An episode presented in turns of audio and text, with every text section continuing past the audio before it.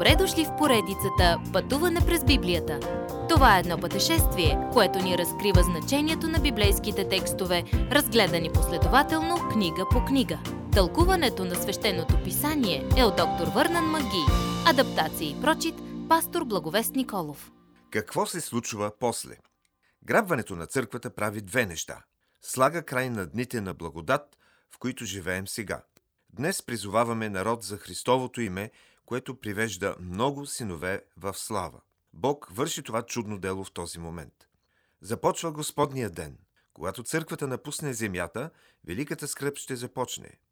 Грабването закрива един ден и открива друг. Но християните не е нужно да се разстройват за това. Ние няма да сме там. Църквата не принадлежи на този трагичен период в бъдещето. Ние принадлежим към периода на изливане на благодат, в който живеем днес. Все още трябва да сме будни и да бдим за Христовото идване. Нашата задача е да занесем Словото на всеки, който би се обърнал към Христос. Обърни се днес, следва да казваме. Какво точно е Господния ден? Това, което първо Солонци 5 глава описва като Господния ден, е било добре познато в Стария Завет. Той започва с голямата скръп и продължава през хилядолетното царство на Христос на земята. Бог не ни е определил за деня на гнева, за голямата скръп. Това ще е време за осъждение, което Христос вече понесе за нас на кръста. Господ Исус няма да дойде за църквата като крадец в нощта. Не, църквата чака Господното идване с радост и купнеж. Ние купнеем тази блаженна надежда и за славната поява на нашия велик Бог и Спасител. Нетърпеливи сме Исус, блаженната ни надежда да се появи, когато и да е. Човек не очаква нито купнее за крадец и определено не с радост. Господ Исус идва като крадец за света, след като църквата е била грабната. В този страшен и отрезвяващ Господен ден той ще дойде изведнъж на земята да я съди. Повече за това ще видим в следващото послание на Павел до Солонците. Павел довършва писмото си с вид семейни приказки, с указания, които християните да следваме, докато очакваме завръщането на Исус Христос. Това са практични указания, създадени да ни въздействат във всички области от живота – у дома, в офиса, в училище, където и да сме призовани да ходим. Ето един списък от тази пета глава на Първосолонци. Насърчавайте се едни други във вярата.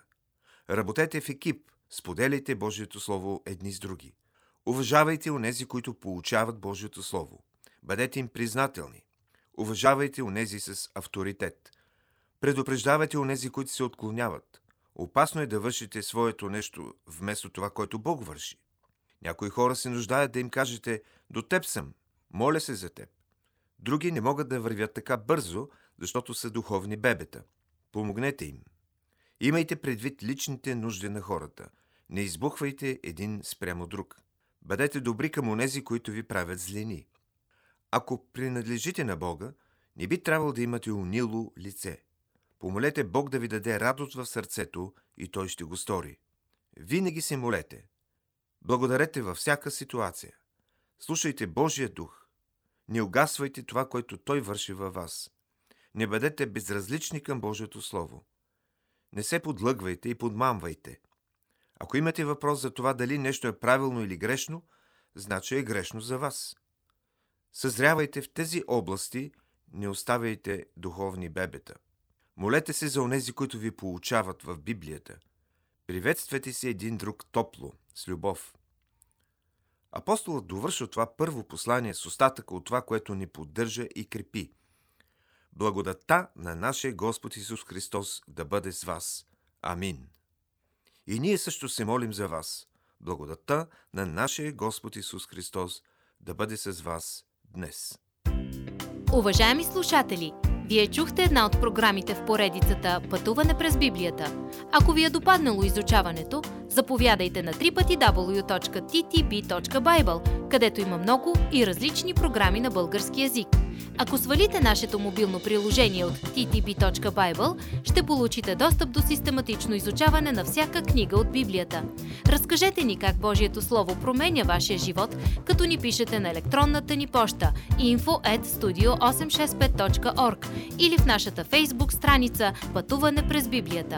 Освен до аудиопрограмите, чрез мобилното приложение ще получите достъп и до различни материали. И на още едно място ще намерите нашите обяснения на библейските текстове. На платформата YouVersion за всяка книга от Библията ще намерите наш план за прочит и аудиопрограма с обяснение на прочетеното. Благодарим ви и до нови срещи в онлайн пространството!